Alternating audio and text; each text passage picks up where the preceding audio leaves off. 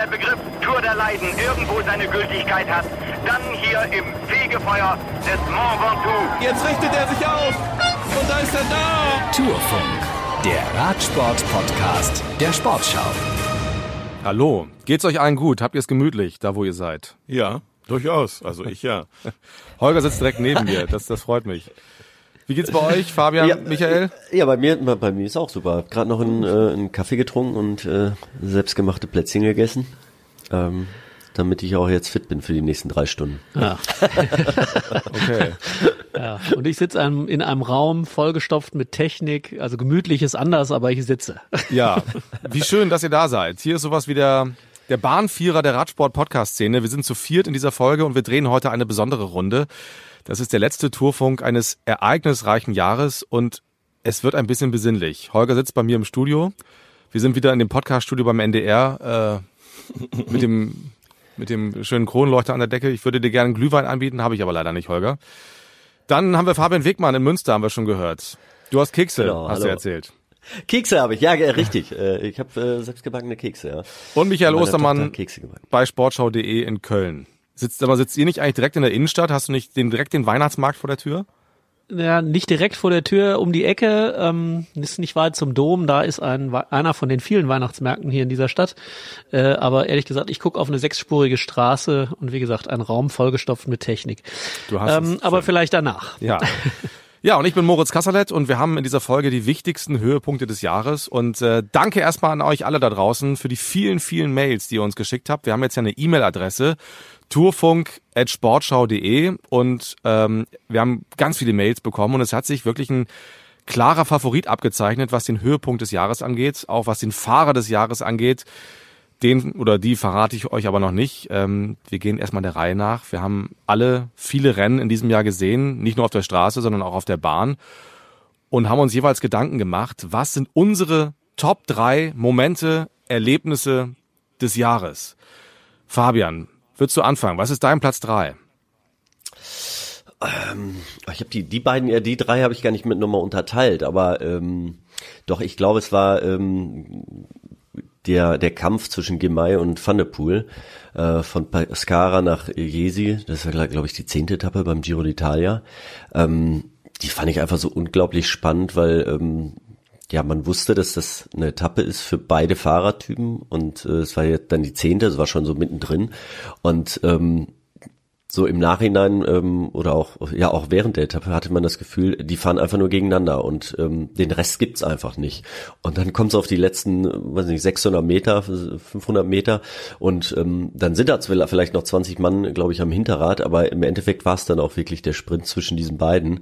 Und ähm, ja, Girmay ähm, hat dann mit einem Wahnsinnsantritt äh, Van der Poel abgehängt und ähm, ja, diese Geste fand ich auch einfach großartig, weil ähm, beide wussten, dass es deren Tag ist, beide wollten gewinnen. Äh, Van der Poel hat dann so 100 Meter vor Ziel, glaube ich, oder 80 Meter vor Ziel hat er aufgesteckt, hat sich aufgerichtet und dann einfach nur ähm, ja, in die Hände geklatscht ähm, und hat dem äh, Gemei halt so den Respekt gezollt, weil er einfach, äh, ja, weil das ein Wa- Wahnsinns, äh, Wahnsinnsritt von den beiden war und dann im Endeffekt auch von Gemei und sein erste, erste Grand Tour-Sieg auch. Ja, und hat ja auch Gent Wevelgem gewonnen in diesem Jahr. Also das war ja schon auch ein historisches Jahr für den afrikanischen Radsport, muss man schon so sagen, ne? Genau, für den Afrikaner und vor allen Dingen für ihn, ne? Das muss man ja wirklich, also mit Gent Wevelgem war schon, war schon Wahnsinn und ähm, dann hat er dann beim Giro, ähm, ja, auf jeden Fall, vielleicht nicht gedoppt, aber es ist nochmal was anderes, ein, äh, ein Tagesklassiker und eine, eine Etappe. Aber ähm, er hat es auf jeden Fall wieder ähm, nochmal wiederholt und auch bewiesen, was er für ein Riesenrennfahrer ist. Umso ähm, trauriger war es dann natürlich, dass er dann aussteigen musste. Ähm, also im Endeffekt kann man ja sagen, ja, nochmal gut gegangen, ähm, aber es war, war, war schon so ein bisschen beängstigend, weil ähm, er hatte ja die dann seine Siegerflasche, seine Shampoosflasche aufgemacht und hat sich dabei äh, über die Flasche gebeugt, hat den Korken aufgemacht und die ist sofort explodiert und ihm ins, äh, ins Auge rein. Er hat die Siegerehrung dann noch beendet, aber musste dann auch sofort ins Krankenhaus, musste dann auch den Giro d'Italia beenden und ähm, ja, da hatten schon, ähm, schon viele Angst, weil ich meine, das sah schon wild aus. Es hätte auch richtig, hätte auch richtig ins ersten- Auge gehen ins können. Auge ne? gehen können. Hundertprozentig. genau. Ich meine, diesen Spruch habe ich mir dann auch verkniffen damals, weil ähm, ja, im, im Nachhinein kann man das alles so sagen, es ist alles gut gelaufen, aber äh, das hätte natürlich auch, auch viel schlimmer und viel dramatischer sein können, ja. Also das äh, ja. beim nächsten Mal haben sie, ich glaube, äh, die Flaschen dann immer geöffnet, dann konnte das erst gar nicht passieren. Das hätte schon nach Van der Poels Sieg eigentlich passieren können, weil der hatte sich auch schon abgeschossen. Bei dem ist es aber nicht ins Auge gegangen, sondern nur an die Schulter. Aber ähm, nein, das war irgendwie so ein, ähm, ja, ein wirklich spannender Tag. Deswegen habe ich den auf Platz drei bei mir. Ja, ein historischer Sieg und auch einer der kuriosesten Rennausstiege der vergangenen Jahre, kann man, glaube ich, kann man, glaube ich, sagen. Ich glaube, der kann da inzwischen auch drüber lachen, ne? Also. Der hat es auch in ja, Shows geschafft. Also dieser, dieser Ausstieg. Habe ich neulich irgendwo gesehen. Ich, ähm, wer weiß denn sowas heißt das, glaube ich, in der ARD. Da gab es drei Möglichkeiten, weswegen der Giro-Sieger der zehnten Etappe ausgestiegen ist und die Kandidaten sagten natürlich, was? Sechs, nein, das kann es nicht sein. Das ist ja absurd. ja, sehr schön. Michael, was ist dein dritter Platz? Mein dritter Platz äh, ist der Sieg von Matej Mohoric äh, bei Mailand Sanremo. Ich finde ja sowieso, dass Mailand Sanremo ist äh, ja schon so ein Rennen, wo man wirklich zum ersten Mal in der Saison, das ist das erste Monument des Jahres, also da ähm, geht ja sozusagen die ganze Fieberkurve nach oben im Frühjahr äh, bis zu diesem ersten Monument. Und äh, ich finde einfach, das war unglaublich clever, wie er da gefahren ist. Ähm, es gab ja mehrere Attacken am äh, Poggio äh, von Tadej Pogacar und dann fahren über die Kuppe rüber Pogacar, Van Aert, Van der Poel und äh, Søren Krau Andersen äh, drei, vier Sekunden vor den anderen, vor dem vor den Verfolgern drüber und man dachte so, okay, also klar, die vier sind jetzt weg, machen das unter sich aus, aber über die Kuppe drüber ge, äh, gedrückt hat dann äh, Mohoric und ist äh, in der Abfahrt wirklich wahnsinnig gefahren, hat sich dann direkt an die Spitze gesetzt dieser Gruppe, nachdem er aufgeschlossen hatte und ist den anderen davongefahren und hat es nach Hause gebracht obwohl er ähm, zweimal, also wirklich am Rande eines Sturzes war und dann ist ihm irgendwie in der letzten Kurve oder vor der letzten Kurve noch einmal die Kette durchgerutscht. Auch da hat er die Nerven behalten und hat das Ding ins Ziel gebracht und das fand ich sehr bemerkenswert und so ein Auftakt ähm, für die großen Rennen der Saison, äh, wie man ihn sich besser hätte nicht wünschen können. Es ist ja immer so, dass Mailand Sanremo hat ja so einen unglaublich langen Anlauf auch, weil es eben halt 300 Kilometer lang ist und äh, es passiert eigentlich nicht viel. Man weiß immer, diese erste Ausreißergruppe äh, ja ist, ist nur für die Galerie und äh, dann im Finale ähm, geht's richtig los. Cipressa Poggio und das war äh, auch dieses Jahr wieder äh, sehr, sehr spannend, sehr spektakulär. Und noch dazu hat er mit seiner verstellbaren Sattelstütze, ja. die er mit, äh, mit äh, Knopfdruck sozusagen nach unten und nach oben äh, schieben konnte, äh, auch noch technisch. Äh, er ist ja eh ein brillanter Abfahrer und da nochmal auch ein bisschen was rausgeholt. Das war schon so insgesamt von der Gesamtkonstellation fand ich das sehr gut und deswegen ähm, war das mein Platz Nummer drei. Ein sehr würdiger dritter Platz. Holger. Ja, ich bleib mal gleich bei den bei den Eintagesrennen. Für mich war es die Flandern-Rundfahrt ähm, weil es das Monument war, was in diesem Jahr mit Abstand am spannendsten war, inklusive WM. Also wenn man die, die sechs großen Eintagesrennen des Jahres sich anschaut, ähm, ja, Mohoric war auch irgendwie am Kilometer vom Ziel, wusste man in etwa, dass er gewinnt. Bei den anderen war es meist schon deutlich früher klar, ob in Lüttich oder bei der WM, Evenepoel, äh, Pogacar ja auch äh, in, in der Lombardei und Dylan van Baale bei Paris-Roubaix, der kam auch allein an und hatte einen riesen Vorsprung.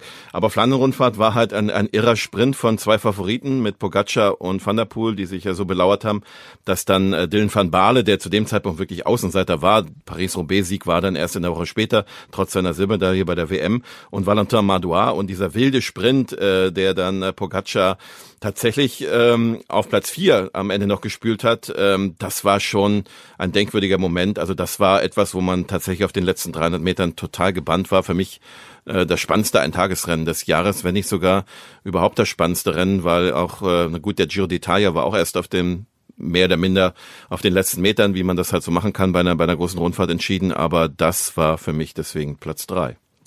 Und wir haben an anderer Stelle schon mal drüber gesprochen. Es ist auch wirklich verrückt, wie diese junge Fahrergeneration wie Pogacar eben sich nicht nur auf, auf die Tour konzentriert und vielleicht noch auf die WM oder so, sondern die haben wirklich den, den Ansporn und auch die Motivation und auch das Können, das ganze Jahr drüber äh, bei den großen Rennen mitzufahren. Ne? Also der fing ja schon im Frühjahr damit an, um da welche großen Siege zu holen. Ja, das ist ein Trend des Jahres. Das ist ein sehr, sehr guter Trend, dass wir die nicht nur ein paar Monate sehen, die großen Fahrer. Ich hoffe, der spricht sich auch zum deutschen Radsport rum. Da ist es nur bedingt so. Gibt ja auch Fahrer, die wir nur zwei, drei Monate gesehen haben in diesem Jahr, äh, teilweise aber auch gesundheitlich bedingt. Und der andere große Trend ist das, was du auch gesagt hast, der Trend zur Jugend. Äh, wenn man sich anguckt, wer die großen Rennen gewonnen hat, also die, die neuen Monumente, ähm, das ist verrückt. Also ich habe die Namen jetzt alle genannt. Ähm, also mit 20 ist so, ist man schon richtig alt. Äh, Wingegaard ist ja mit 25 auch schon gemessen daran, äh, wie früher die, die Grand Tour-Sieger, ähm, welches Alter sie hatten. Mit Anfang 30 war man so halbwegs reif. Ja, schon irre jung mit 25. Jay Hindley hat auch nicht die Erfahrung. Evenepoel, der ja auch von den großen Rennen 3 gewonnen hat, ist extrem jung. Pogacar ist immer noch nicht von Mitte 20. Ähm, das ist schon, das ist eine eindeutige Tendenz, äh, die zur Jugend geht. Ja. Mein dritter Platz ist, ähm, hat die Überschrift Jan Ulrich. Ihr wisst, dass wir dieses Jahr eine ganze Menge gemacht haben zum 25-jährigen Jubiläum seines Toursieges. Es gibt äh, Filme, Being Jan Ulrich, es gibt den Podcast Jan Ulrich hält auf Zeit. Wir haben inzwischen ähm, insgesamt mehr als sechs Millionen Abrufe für beides zusammen. Äh, dazu kommen noch die linearen Ausstrahlungen im Fernsehen und im Radio. Wir haben überwältigendes Feedback bekommen. Der Podcast jetzt bei iTunes, einer der Podcasts des Jahres es ist ein Riesenerfolg und zudem noch die Erkenntnis, dass es ihm offensichtlich gut geht. Also man muss nur ein Jahr zurückgucken, da ging es ihm sehr, sehr schlecht. Jan Ulrich äh, hat offensichtlich die Kurve bekommen, äh, hat ja seine Rennen auch gehabt, seine äh, Freizeitrennen in der Provence auf den Ventoux oben rauf und es scheint ihm wirklich gut zu gehen in Merding und deswegen ist das eines meiner Highlights dieses Jahres gewesen. Ein bisschen Eigenlob auch für uns als ARD für dieses große Projekt, aber eben auch als Radsportliebhaber zu sehen, es geht ihm gut und ähm, das ist schön. Also mein dritter Platz. Wo haben wir angefangen? Bei Fabian, ne? Wollen wir mit deinem zweiten weitermachen? Ich hab, wir haben übrigens, ja. um das mal zu sagen, wir haben ja ganz viele Mails bekommen, denen widmen wir uns noch. Also habt Geduld, wir gehen noch drauf ein.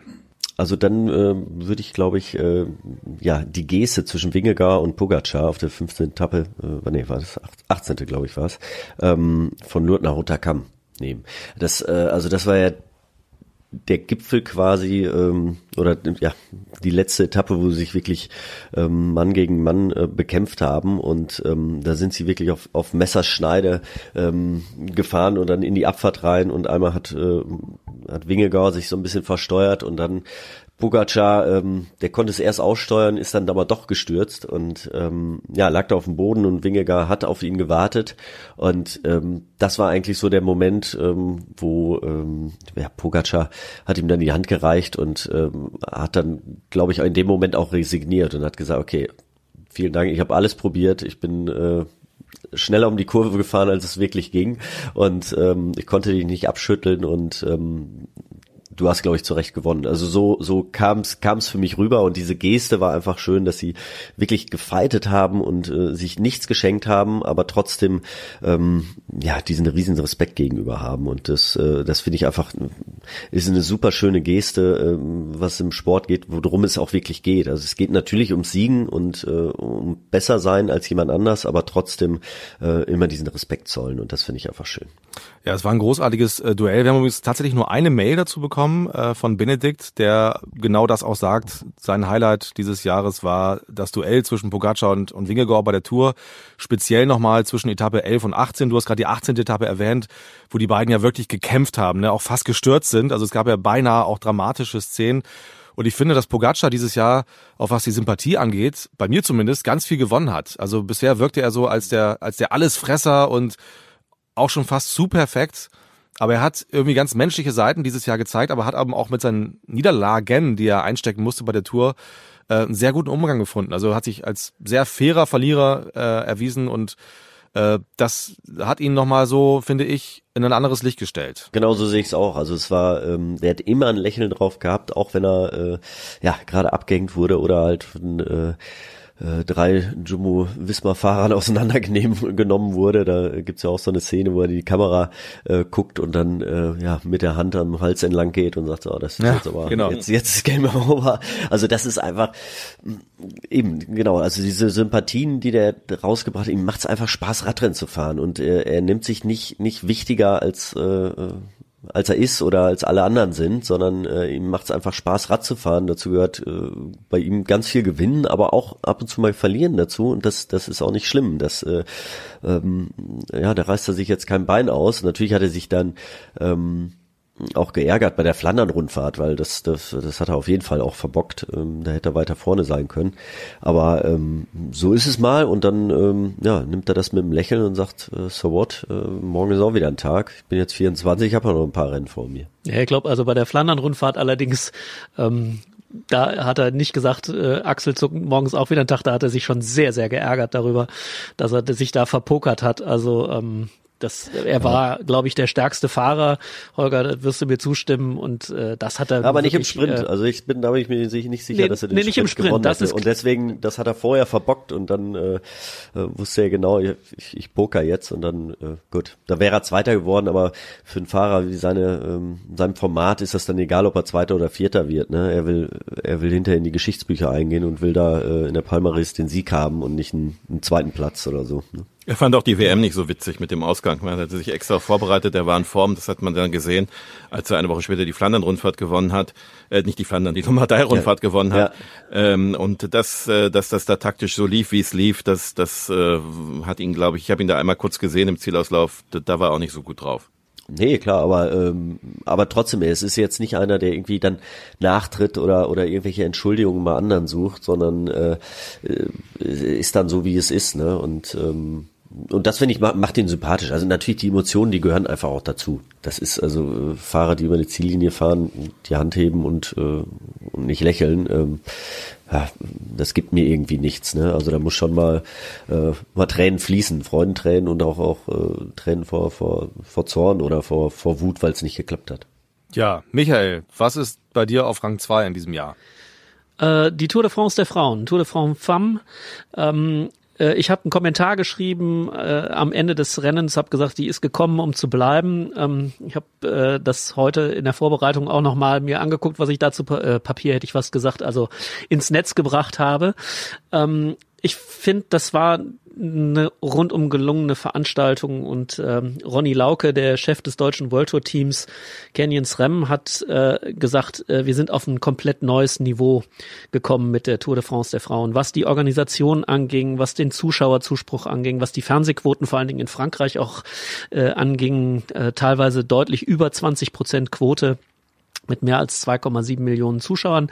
Klar, das reicht nicht an das heran, was die Männer erreichen, aber der Zuspruch war doch sehr, sehr groß und die Befürchtung war ja nach diesem äh, Auftakt auf den Champs-Élysées, dass sie quasi da nur so eine Art Vorband sind ähm, vor dem großen Abschlusskonzert der Männer und äh, diese Befürchtung ist aber nicht eingetreten. Also auch die ganze Woche war der Zuspruch groß. Die ASO hat ähm, die, ihre ganze Macht eingesetzt, äh, äh, um dieses Rennen zu promoten und man hat auch äh, tollen Sport gesehen. Also also angefangen bei dem Sprintsieg von Lorina Webes ähm, auf den Champs-Élysées, dann die große äh, Marianne Voss, die das gelbe Trikot äh, getragen hat, ein paar Tage lang zwei Etappensiege gefeiert hat und sie selbst ja sozusagen als immer wieder auch äh, auf die ASO eindringende, äh, ähm, die, doch so eine Tour de France der Frauen auch zu veranstalten, hat sich somit da auch äh, verwirklicht. Und dann natürlich ähm, der große Auftritt äh, von Annemiek van Vleuten,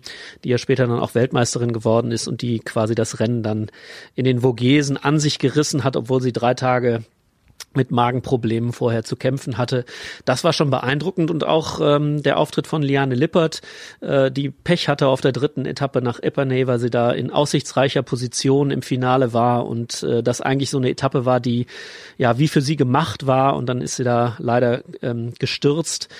Äh, aber äh, insgesamt toller Sport. Ähm, man hat auch die strukturellen Probleme noch gesehen, also dass die die die die Breite ähm, vielleicht noch nicht ganz so gegeben ist, aber ähm, das ist jetzt wirklich äh, mal ein Statement gewesen, diese Tour de France der Frauen für den Frauenradsport und ich glaube, dass das äh, eine Entwicklung in Gang setzt. Ähm, ich habe so ein bisschen die Befürchtung, äh, weil sie ja jetzt auch die World Tour noch mal äh, mit noch mehr Rennen äh, bestreiten müssen, dass äh, die Entwicklung ein bisschen zu schnell geht und dass der Unterbau nicht nachkommt. Ähm, aber äh, die Tour de France der Frauen war sowohl atmosphärisch als auch sportlich für mich tatsächlich ein Highlight und deswegen Platz zwei. Ja, wir haben in der vergangenen Folge, glaube ich, war das, ne, letzte Folge mit Lisa Brennauer auch darüber gesprochen, auch über die Entwicklung des Frauenradsports. Ähm, Wer es noch nicht gehört hat, in diesem Zusammenhang sei der Hinweis erlaubt, äh, lohnt sich reinzuhören. Wie übrigens auch in die Folgen mit Simon Geschke und Emma Hinze in den vergangenen Wochen und Monaten, die jetzt frisch gekürt worden sind zu den Radsportlern des Jahres. Also die haben wir alle hier gehabt in den vergangenen Monaten. Das ähm, nur noch so als, als Tipp für euch. Also das war dein Platz zwei, Holger. Ja, ich schließe da an, äh, wie der Zufall so spielt ähm, mit den Frauen. Ähm, ich habe mich so gefragt, äh, wenn wir jetzt mal die Uhr fünf Jahre weiterdenken und ich zurückdenke an das Radsportjahr 22, was wird mir denn in Erinnerung äh, bleiben? Und ähm, dann wird es einmal das sein, was Michael auf Platz eins hat. Das ist jetzt der Cliffhanger. Das habe ich sicherlich dann auch noch in gut in Erinnerung.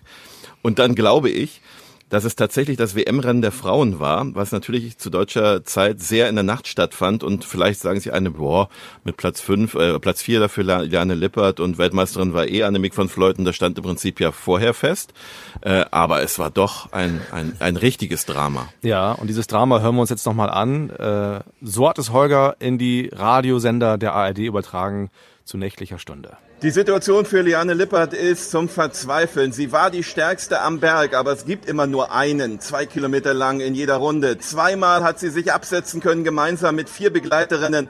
Und die meisten dieser vier verweigerten die Zusammenarbeit. In der vorletzten Runde hatten sie schon 33 Sekunden Vorsprung. Der war dann schnell futsch. In der letzten Runde haben sie sich wieder abgesetzt. Oben 20 Sekunden Vorsprung und jetzt überlassen alle die Arbeit Liane Lippert. Die anderen vier pokern hoch. Sie hätten doch eine Chance um eine Medaille, wenn sie wenigstens ein paar Kilometer weiter zusammenarbeiten würden. Stattdessen rückt eine Verfolgergruppe immer näher und in dieser Gruppe sind sehr gute Sprinterinnen mit Lotte Kopecki, der Belgierin, die auch auf der Bahn sehr erfolgreich ist und auch mit der Kubanerin Sierra. Aber noch sind so ein paar Meter zwischen diesen ersten fünf und den anderen und Liane Lippert hat unterwegs ganz, ganz viel unternommen. Jetzt allerdings kommt nochmal die Zeitfahrspezialistin Marlin Reusser, die die Goldmedaille mit der Schweizer Mannschaft gewonnen hat und versucht, das Feld daran zu ziehen und jetzt da nur noch 1200 Meter zu fahren sind, gelingt das wohl. Liane Lippert kann es nicht alleine machen. Sie will es auch nicht alleine machen, weil sie natürlich im Sprint dann auch gar keine Chance mehr hätte. Was für eine blöde Situation. Wenn das Ziel irgendwo ganz nah am Berg gewesen wäre, dann hätte sie hier die Chance gehabt, Weltmeisterin zu werden. Und jetzt sowas. Ein Kilometer noch. Das ist auch bei den Frauen das Signal. Der rote Teufelslappen hängt hier über dieser Küstenstraße am Südpazifik und jetzt schließen die Verfolgerinnen auf. Jetzt gibt's nicht mehr fünf Kandidatinnen auf die Medaillen, sondern Jetzt sind sie 13 und darunter, wie gesagt, mit der Kubanerin Sierra. Und äh, da kommt auch äh, die Frau, die sich den Ellbogen gebrochen hat, Annemiek van Fleuten aus der Tiefe des Raumes, attackiert. Gibt's denn das? Fährt die mit einem gebrochenen Ellbogen hier zum Weltmeistertitel? Keiner reagiert. Alle konzentrieren sich auf den Sprint und Annemiek van Fleuten hat 600 Meter vor dem Ziel einfach mal angegriffen. Ist denn das die Möglichkeit? Sie war hier gestürzt im Teamzeitfahren, hat sich den Ellbogen wirklich gebrochen. Ein Bruch, deswegen kann sie hier fahren. Und jetzt führt sie mit 50 äh, Metern Vorsprung, das auf die letzten 200 Meter geht. Liane Lippert versucht, den Sprint anzuziehen, aber auch Sierra, die Kubanerin. Liane Lippert macht das erst einmal ganz gut. Hat sie irgendwo noch die Kraft? Kopecki, die Belgierin. Lippert und Sierra, aber Liane Lippert gehen die Kräfte zur Neige. Kann sie noch Bronze gewinnen? Nein, sie wird Vierte und Annemiek van Fleuten holt einen sensationellen Weltmeistertitel mit einem gebrochenen Ellbogen. Annemiek van Fleuten holt die Goldmedaille und dann Kopecki und Sierra, wie befürchtet, vor, ah, Persico, die Italienerin war es noch, vor Liane Lippert auf dem Zielstrich. Sie ist nur in An- und Abführung Vierte geworden und das ist nach diesem Rennen eigentlich zu wenig. Aber Annemiek van Fleuten werden die Schlagzeilen gehören. Mit einem gebrochenen Ellbogen, glaube ich, ist noch niemand Radsportweltmeisterin geworden. Ja, ähm, also Art 1, äh, ja, mit einem gebrochenen Ellbogen, das, das werden wir nicht vergessen. Annemiek van Fleuten hat damit Giro, Tour, Vuelta und WM in einem Jahr gewonnen, auch wenn das bei den Frauen jetzt nicht ganz so die äh, der Erfolg wäre, wie es bei den Männern wäre, weil diese großen Rundfahrten ja nicht ganz so groß sind, ähm, dann, dass sich während dieses Rennens zweimal die exakt selbe Gruppe abgesetzt hat. Also an so Situationen kann ich mich erinnern, dass es schon mal gab und sich in beiden Fällen hat einholen lassen, weil eben vier Frauen nicht kooperiert haben mit der stärksten, mit Liane Lippert Ähm, ich werde das Interview mit ihr nie vergessen, weil ich überhaupt nicht wusste, also Platz vier bei der WM ist ja immer noch toll, aber sie wusste natürlich ganz genau, dass sie den Sprint gewinnen würde ähm, und, und steht als Vierte und weiß nicht zwischen der Stol dem Stolz, dem, dem Wissen, ich bin so gut und dem, ich bin aber Vierte geworden. Die war vollkommen neben der Spur so in diesen Dingen. Man wusste nicht, baut man sie jetzt auf oder was, was bespricht man mit ihr? Das merkte ich richtig, wie, wie, wie sie da so stand und wie paralysiert war. Und dann waren doch die Begleiterscheinungen, also ich glaube, es war der attraktivste WM-Kurs, den sie je gab, mit diesen Küstenstraßen, äh, geniale Bilder und letztlich auch noch das Wetter verrückt, denn es gab, glaube ich, auch den heftigsten Regenguss, den ich je erlebt habe, äh, was in den letzten zwei Runden sich da abgespielt hat und das alles zusammen. Noch mehr als Harrogate? Glaube ich. Da hat es nur dauerhaft, da Oh, gab es ja okay. Landregen die ganze Ja. Zeit, aber so mit einem Male, äh, dass das Wasser auch sofort auf den Straßen so stand, ähm, also wirklich ein, ein, ein denkwürdiger Tag für mich und deswegen auf der zwei. Mein Platz zwei, ich war hin und her gerissen. Ähm, ich habe mich dann nicht für Remco Evenepoel entschieden, der natürlich auch ein super Jahr hinter sich hat. äh, Im Frühjahr schon mit Lüttich Bastogne Lüttich, was er gewonnen hat. Dann hat er die Vuelta gewonnen, ist Weltmeister geworden auf eben jener Strecke, die Holger eben beschrieben hat. Wirklich unglaublich, aber noch unglaublicher fand ich, und deswegen ist das mein zweiter Platz, den Auftritt von Wout van Aert bei der Tour. Drei Etappensiege, ganz unterschiedlich, äh, im Zeitfahren, im Bergaufsprint in Lausanne, ähm, unvergesslich wie er in Calais sich im gelben Trikot kurz vorm Ziel absetzt und dann als Solist gewinnt. Dann war er der Edelhelfer von Jonas Wingegaard auf der letzten Pyrenäen-Etappe im grünen Trikot dann schon. Er hätte auch das Bergtrikot gewinnen können, das hat dann Wingegaard geholt, weil er eben ähm, dann doch den einen Tick besser ist in den Bergen. Der Mann kann eigentlich wirklich fast alles und das hat er geballt gezeigt in drei Wochen und äh, für mich immer noch unfassbar und deswegen absolut eines der Highlights des Jahres, der Auftritt von Wout van Aert bei der Tour de France. So, jetzt kommen die Das ersten. war's. Das war's. Jetzt kommen, Das war's, das war's. Also jetzt kommen die ersten. Ich, ich glaube, der ist bei jedem Rennen gut gefahren, ne? Ja, ja. Das ist richtig. Darf ich euch eine Anekdote erzählen? Ja. Die auch nachprüfbar ist. Ich kam zur, zur WM auf der Bahn Ähm, und es kam zum, äh, in, in, also Bahn ist ja eigentlich, ist ja gar nicht so sein Ding, also überhaupt nicht, aber äh, die anderen Disziplinen ja schon, ähm, inklusive Cross. Und es gab die Zeit, äh, es gab die Liste für das, äh, für den ersten Wettbewerb bei den Männern, Punktefahren oder Scratch oder so, ein Massenstartwettbewerb. Und äh, letzter Startnummer Wout van Aert. Das kann doch nicht sein, dass der jetzt auch noch auf der, ist das denn die Möglichkeit? Und niemand hat was gesagt, man hat es nirgendwo gelesen. Wout van Aert, Wout van Aert. In Wirklichkeit ist es ein Indonesier, der sich diesen Künstlernamen gegeben hat. Der ist auch letzter geworden. Also es ist, glaube ich, das einzige Mal, dass man Wout van Aert, kann jeder mal nachgucken, äh, in einem Radrennen auf der letzten chancenlos Wout van Aert. Großartig. Das ist gut. Ja, Tolle das habe ich auch noch nicht gehört. Schöne, schöne Geschichte. Ja, den sehen wir dann auch bei Olympia in Paris, oder? Ja, muss ich qualifizieren. Schwierig, weil es ja über den Vierer geht. Ja, sehr schön. Ja, wir haben, ähm, ich fange mal an mit den mit unseren Hörern, ja. Wir haben, äh, was den das, das Highlight des Jahres angeht, wir haben wirklich ganz viele Mails bekommen und ich würde sagen, ungefähr 80 Prozent dieser Mails haben Lennart Kemner ganz vorn gesehen. Ähm, ich lese mal ein bisschen was vor. Äh, zum Beispiel schreibt hier Jörg. Mein Highlight im Radsport war ganz klar der Giro und dort die überragende Vorstellung von Lennart Kemner auf der letzten Bergetappe. Erst den ganzen Tag in der Gruppe und dann im Finale seinem Kapitän Hindley dessen Finale perfekt vorbereitet. Und dann der Hammer für mich, nicht einfach rausgenommen, sondern mit Carapaz mitgefahren und ihn damit mental komplett ans Limit gebracht und letztlich gebrochen. Ich hätte Lennart Kemner auch die Etappe an der Planche de Belfi so sehr gegönnt bei der Tour, das war tragisch. Martin schreibt, mein Radsport-Highlight des Jahres 22 war die 20. Etappe des Giro mit dem überragenden Finale von Jai Hindley und Lennart Kemner am Passo Fedaya. Das war für mich Gänsehaut pur. Toll zu sehen, wie die Taktik perfekt aufging, Kemner überragend nochmal angezogen hat und Hindley dann attackierte. Aus deutscher Sicht, schreibt Lukas, kann es meiner Meinung nach in diesem Jahr nur ein Highlight geben.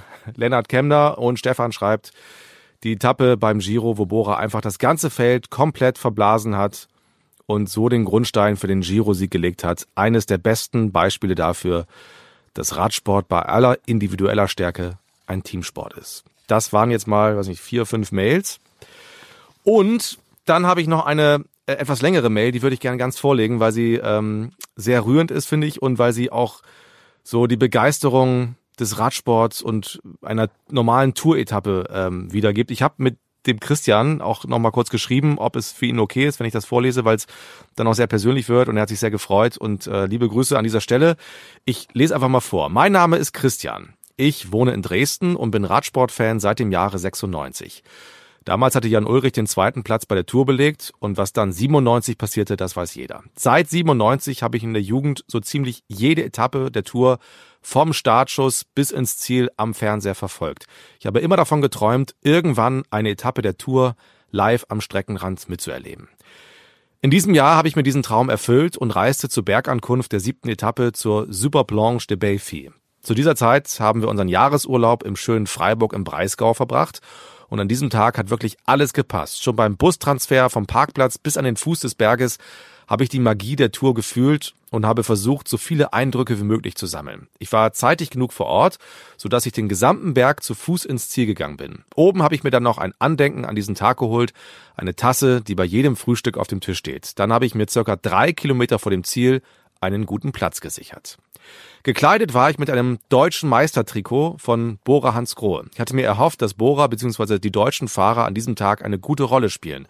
Und das ist dann ja auch zum Glück eingetreten. Über den Live-Ticker der ARD hatte ich das Renngeschehen verfolgt und gleich drei deutsche Fahrer in der Spitzengruppe. Lennart Kemder, Maximilian Schachmann und Simon Geschke. Deutsches Radsportherz, was willst du mehr?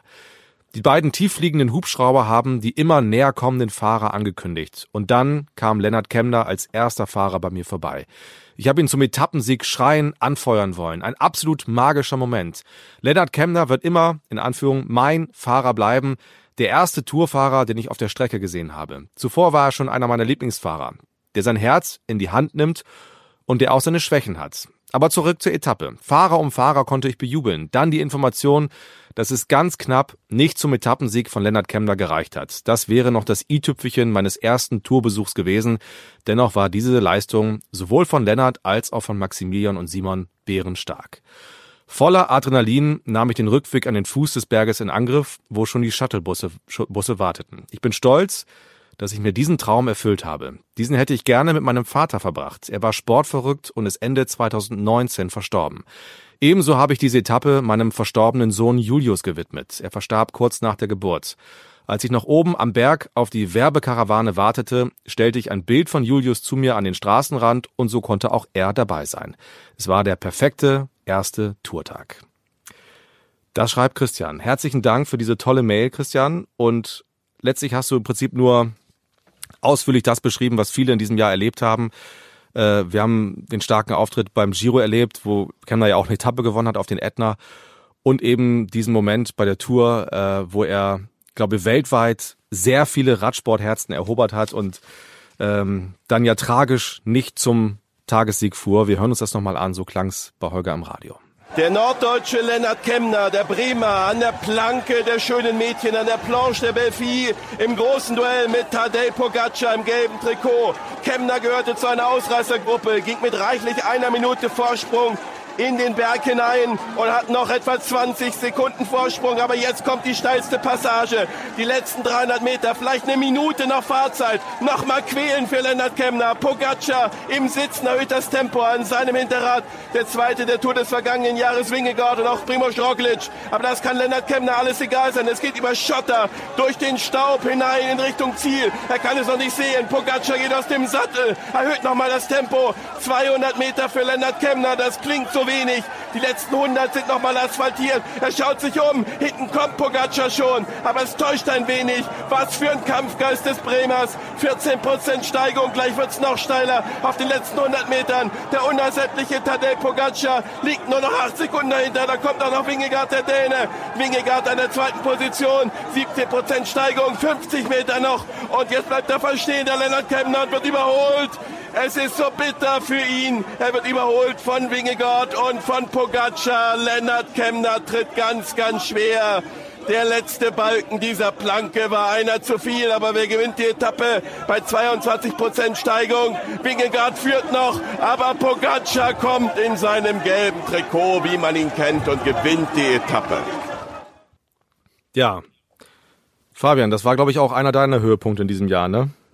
Ja, genau, das war ähm, habe ich auf Platz eins gesetzt, wobei ich mich da wirklich schwer tue. Ich allein schon drei äh, irgendwie auszusuchen. Mir wären da noch ein paar andere eingefallen, aber das war auf jeden Fall so ein absolutes Highlight, weil es, äh, ach, ich hab's ihm, hätte es ihm so gegönnt, er ist, äh, hat ja schon mal eine Tour-Etappe gewonnen und hatte beim Giro, haben wir ja auch gerade gehört, ähm, wirklich ein wahnsinns fantastisches Rennen gefahren, ist da äh, für seine Kapitäne gefahren, ähm, hat selber auch eine Etappe gewonnen, wie gesagt, und ähm, bei der Tour hatte er alle Möglichkeiten, ihm stand da alles offen, er hatte die Freiheiten und ja, fährt da unten mit einer Minute rein und ich dachte schon, boah, das kann ganz knapp werden. Dann hat das aber lange Zeit gehalten und dann ähm, ging es aber wirklich um den Sieg und es ist ähm, es ist mittlerweile ja wie so ein Monument geworden bei der Tour. Ähm, da ähm, da will man einfach gewinnen. Da wollen auch die großen Fahrer gewinnen. Das ist nicht nur einfach irgendeine Bergetappe, sondern äh, wer da gewinnt, ähm, außer in diesem Jahr was, die Jahre da zuvor war es, glaube ich, fast immer so, dass der auch ganz vorne bei der Tour war oder äh, gewonnen hat dann auch.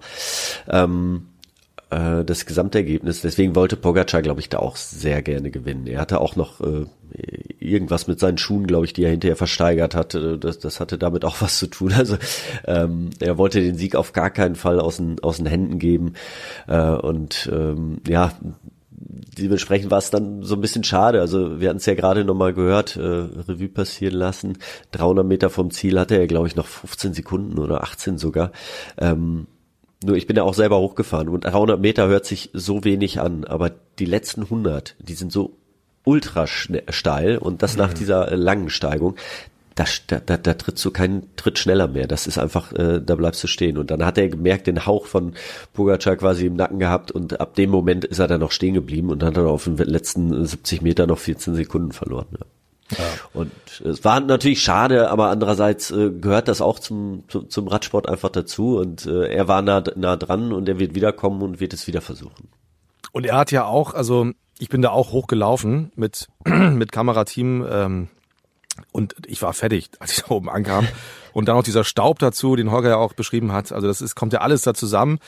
Und äh, trotzdem beeindruckend auch, wie Lennart Kemner damit umgegangen ist. Ne? Also das war dann für ihn auch relativ, also Klar wird das an ihn genagt haben, aber er ist dann auch so fair zu sagen, okay, es, es reicht dann einfach nicht, wenn da zwei andere von hinten angeflogen kommen, was willst du machen? Genau. Ähm, also er hat ja die Tage danach noch die, die Chance gehabt oder wäre fast ins gelbe Trikot gefahren. Also es war ähm, so ein bisschen, ja, generell die Tour mit der deutschen Überschrift knapp vorbei. Ne? Also Simon Geschke ja, wir genau. auch noch ähm, ja, kann, kann man so sagen. Ne? Borans Gro ist, ist wirklich eine fantastische Tour gefahren. Nur äh, in den Ergebnissen hat sich dann nicht so abgespielt, äh, ne? abgespiegelt. Also äh, sie waren immer in den Gruppen vertreten. Also wenn 20 Mann vorne waren, waren sie zu dritt auch vertreten. Also sie, sie waren immer oben auf. Aber mit dem äh, mit dem Etappensieg hat's halt nicht gereicht. Ähm, das war halt das, äh, ja was im Endeffekt dann äh, so ein bisschen schade war, aber ähm, nichtsdestotrotz äh, war die Leistung von Boran Skro echt äh, extrem gut und sie hatten ja dann mit Alexander Vlasov auch noch äh, auf Platz 5 einen Fahrer ähm, und haben damit auch ihr Ziel erreicht. Ja. Michael, deinen Platz eins äh, kündige ich ein bisschen atmosphärisch an. Guck mal, so.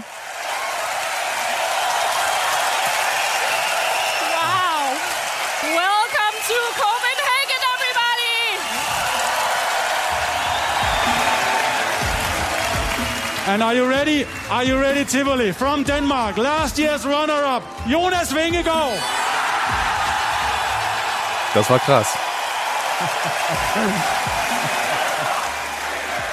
Vingegaard. Just enjoy. Das war so ein Sommermärchen für die Dänen, für die Radsport-Dänen.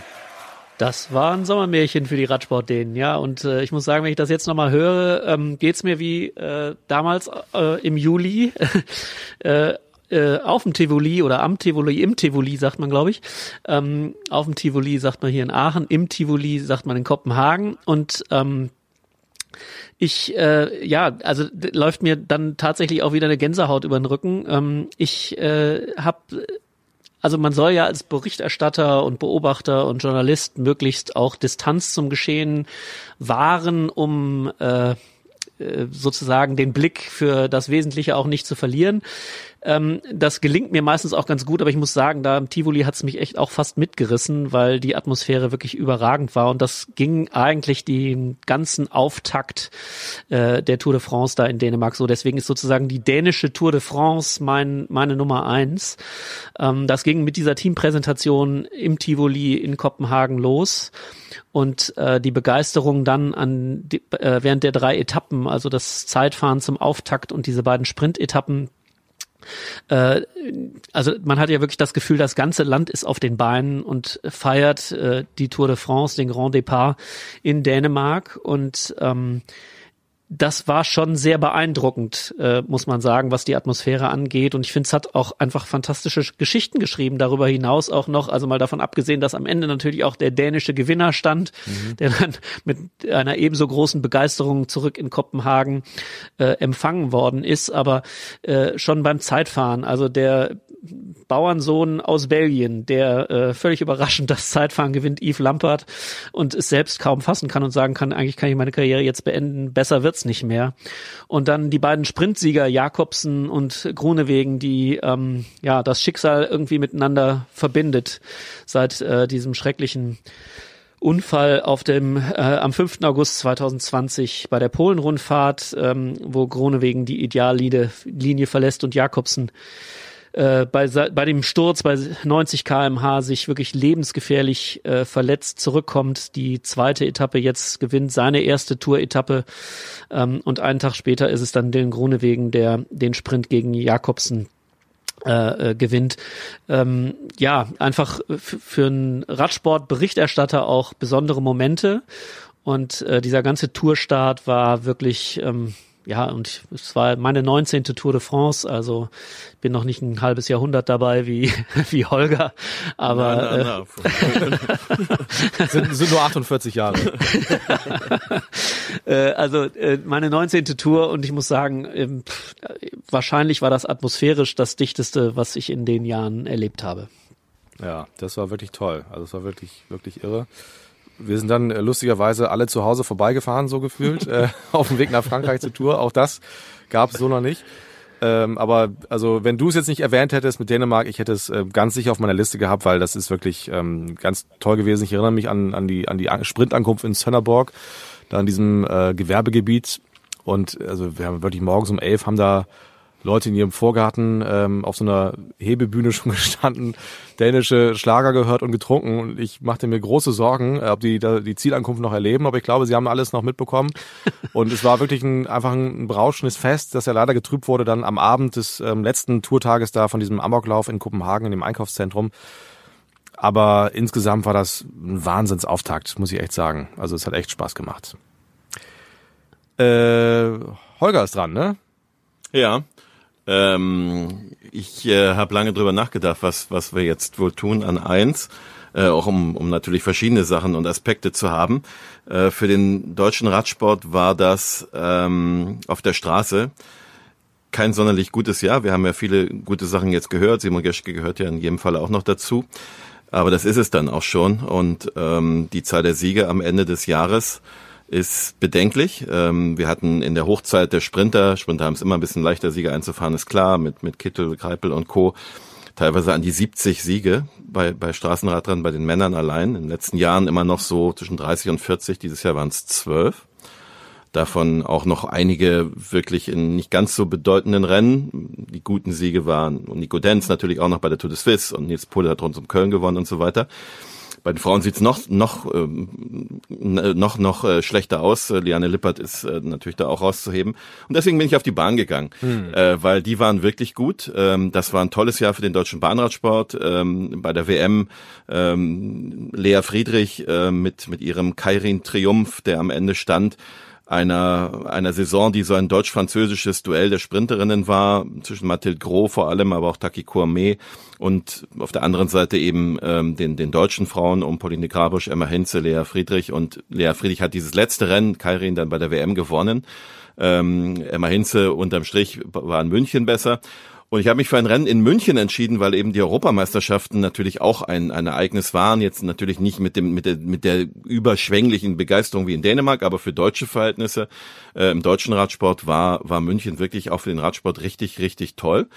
Und ähm, für den vielleicht emotionalsten Sieg hat da der Frauenvierer gesorgt, weil es eben das letzte Mal war, dass dieser Olympiasiegerinnen-Vierer von Tokio, der ja so vieles dann auch davor und danach gewonnen hat, zusammenfuhr, weil ja Lisa, Fried, Lisa Brennauer ja schon direkt vor München ihren Rücktritt erklärt hatte und gesagt hat, das wären ihre letzten Rennen und dann war es das letzte Mal. Und das Duell mit Italien war wirklich eng wirklich knapp. Also ich bei Hälfte des Rennens hätte ich auch nicht geglaubt, dass sie gewinnen, zumal die vier nicht in der Verfassung, vor allem Lisa Klein durch ihre Corona-Krankheit kurz davor nicht in der Verfassung waren wie bei, bei Olympia. Und diese, diese Energieleistung, diese Italienerin in den letzten beiden Runden noch niederzuringen und für, für Lisa Brandauer diesen Abschied mit dieser Goldmedaille äh, zu bescheren, das war dann für mich jetzt unterm Strich die Nummer eins dieses Radsportjahres. Ja, die European Championships, so heißen sie, finden ja alle vier Jahre statt. Beim ersten Mal in Glasgow, dieses Jahr in München und ähm, ihr hattet ja auch einfach, du warst vor Ort, äh, einfach auch ein Schwein mit dem Wetter, ne? Also über weite Weit, Strecken. Weitgehend. Ja. Mit Mountainbikern sollte man vielleicht nicht so drüber reden, aber äh, im Wesentlichen schon. Ja, und den Bahnradsportlern, das ist eh egal, aber das wirkte, ich habe es nur im Fernsehen verfolgt, wirklich, wirklich toll und ähm, die Radsportwettbewerbe waren natürlich dann entsprechend auch, also Menschenmassen an den Straßen, hat echt, echt Spaß gemacht. Ja, der Name fiel schon. Äh, Simon Geschke, meine Nummer eins, sein Ritt durch die Berge der Tour. Jetzt geht er. Simon Geschke zieht vorbei an Jungels, aber der gibt sich noch nicht geschlagen. Der will auch die volle Punktzahl, die 10 Zähler auf seinem Konto. Aber er ist gut, er ist richtig gut. Mit der tollen Form zur Tour de France gekommen. Simon Geschke ja. holt sich 10 Punkte, übernimmt die Führung in Sachen Bergtrikot. Glückwunsch. Glückwunsch, wir freuen uns sehr. Ja, vor zwei Tagen war ich schon auf dem Podium mit der roten Rückennummer, aber das war jetzt nochmal sehr viel schöner. Also der Heute das Bergtrikot war wirklich ein erklärtes Ziel von mir. Ich habe es heute Morgen im Bus schon gesagt, dass ich äh, das unbedingt versuchen will. Ja, und es hat zum Glück gereicht. Heute wird heiß und anstrengend, geht's ins Hochgebirge mit Simon Geschke im Bergtrikot. Ja, ich würde sagen, es war äh, ein kleiner Schritt äh, näher bei, äh, an Paris und ähm, ja, jetzt kommen aber noch die, die zwei schwersten Tage in den Pyrenäen kommen erst noch. Und ja, aber wie gesagt, ich bin erst mal froh mit den Punkten, die ich heute gesammelt habe. Glücklich strahlte auch Simon Geschke vom Podium in Peragüt. Das Bergtrikot hat er erfolgreich verteidigt. Sein Vorsprung aber ist geschmolzen. Ja, der Kampf um die Gesamtwertung kann halt leider auch die, die Bergwertung entscheiden. Die letzte Etappe in den Pyrenäen könnte für Geschke wohl auch die letzte im Bergtrikot sein. Den Kletterton hat Wingegaard schon sicher. Dort liegt er nun uneinholbar acht Punkte vor Simon Geschke. Der Berliner muss nach neun Tagen das gepunktete Trikot kurz vor Paris doch noch abgeben. Ja, also erstmal ähm, wäre es natürlich schön gewesen, ist super schade. Aber ja, ähm, das Bergtrikot ist für den besten Bergfahrer der Tour und der trägt es jetzt. Ja, und das war auch gleichzeitig eines der Bilder dieser Tour, finde ich, wie äh, Gerschke nach der letzten Pyrenäen-Etappe da völlig fertig ich glaube, mit Tränen in den Augen ähm, und seinem Kopf gestützt in die Arme am äh, Absperrgitter im Ziel saß und äh, einfach fertig war und einen Moment brauchte, um das zu begreifen. So, er hat uns allen viel Freude gemacht über viele Tage und ich glaube im Nachhinein ist er auch sehr stolz drauf. Er ist jetzt ja auch zu Recht ausgezeichnet worden als äh, Berlin Sportler des Jahres und eben auch als Radsportler des Jahres. Und ähm, ja, also ich erinnere mich an, an uns im Tourfunk, dass wir das natürlich anfangs gut fanden und es war schön, die deutsche Karte spielen zu können. Und irgendwann, ich weiß gar nicht mehr wann, äh, hat der Erste gesagt, ja, kann er das eigentlich bis nach Paris bringen? Also das schier Unmögliche ausgesprochen und es wurde so von Tag zu Tag immer mehr dass wir gesagt haben, ja, warum eigentlich nicht? Äh, das, ich habe die richtige, richtige Erinnerung. Ich war ja mal dabei auch. Es wurden ja. Preise in Form einer Tasse ja, ausgelobt. Stimmt, die Tasse. Ja. Gibt's die noch? ich glaube, die ist am letzten Tag kaputt gegangen. Oh nein. aber er hat sie, er, ja, ich weiß gar nicht mehr genau, aber er hat sie auf jeden Fall ähm, ja auch nicht verdient, ne? Ja, nee, er hat es geschafft. Also. Ja, ja, vor allem das Kuriose ist, ich, ich erinnere mich auch noch, als die Diskussion bei uns anfing, er kann das vielleicht bis nach Paris bringen, dann äh, horchte Holger auf, Vorsicht, Vorsicht, ja. nach Paris bringen ist das ein, aber er muss es auch, er muss auch die Wertung anführen und letztlich äh, kam es ja so. Und er hat es bis Paris getragen, aber eben dann nur stellvertretend für Wingegor.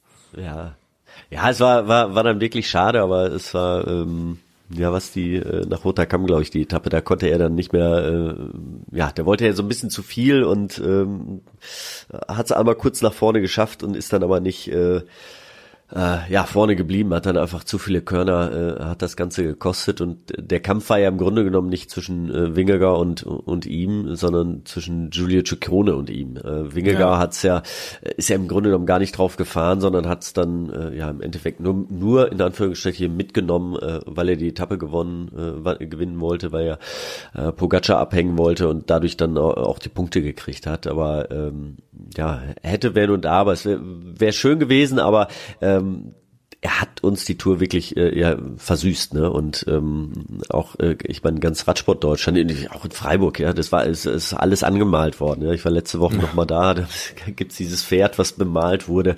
Und äh, das hat schon ähm, ja so eine kleine Hysterie ausgelöst. Und ähm, ich hoffe, dass das nochmal, äh, dass er oder ein anderer Fahrer sowas ähnliches nochmal in, in nächster Zeit äh, schafft, weil das ist, äh, auch wenn man es nicht ja, im gelben Trikot diesen Kampf schafft, dieses, der andere Kampf ist auch, auch spannend, weil der auch einfach über den ganzen Tag geht. Ne? Das ist, ist immer schön zu verfolgen. Ja, das hat wirklich Spaß gemacht. Ähm, die, die, die Pferd, das, oder das Pferd ist weiß angemalt mit roten Punkten einfach, ne? Klassisch wie das Bergtrikot. Genau. Ja.